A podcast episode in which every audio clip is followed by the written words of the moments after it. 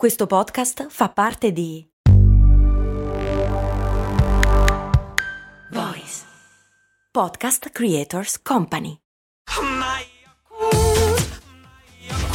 Se a volte ti senti così, ti serve la formula dell'equilibrio. Yakult Balance, 20 miliardi di probiotici LCS più la vitamina D per ossa e muscoli. Cose molto, cose molto, cose molto umane. Oggi parliamo di droga.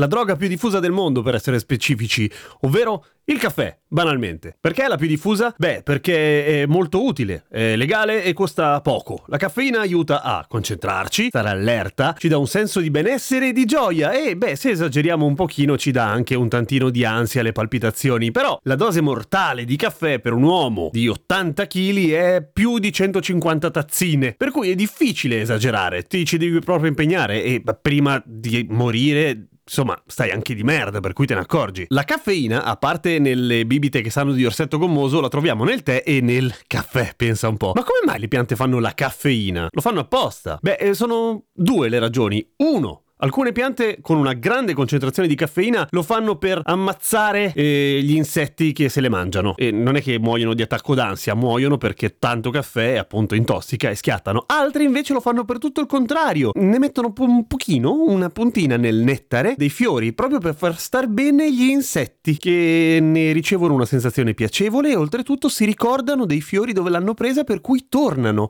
In pratica le piante lo fanno per essere ospitali, Fanno il caffè, offrono il caffè. Gino, sali un attimo che ti offro caffè. Non lo sapevate, eh? Ma su di noi come mai ha effetto la caffeina? Beh, perché in realtà il nostro metabolismo, il nostro corpo, uh, utilizzando l'energia, quindi fondamentalmente stancandoci, produce una molecola che si chiama adenosina. Una roba che ha una funzione fondamentale, cioè è quella che avverte, aiuta a far capire al cervello del fatto che siamo stanchi, quindi ci fa venire sonnino, ci fa rilassare, ci fa pesare un pochino gli occhi così che noi andiamo a dormire. E questo è sano.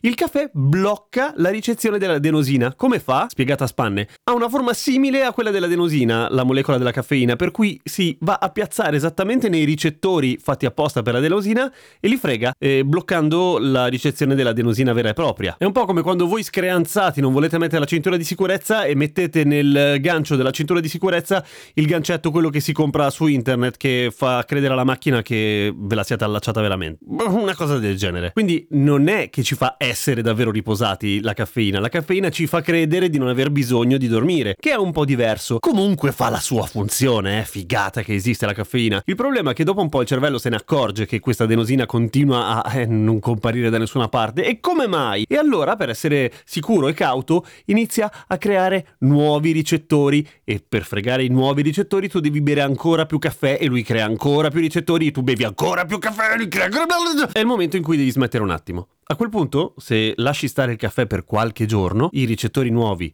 se ne vanno e tu puoi tornare a goderti il tuo caffè e a goderti la sensazione di veglia che ti dà per affrontare di nuovo una bella giornata, chiusa in casa, però comunque una bella giornata.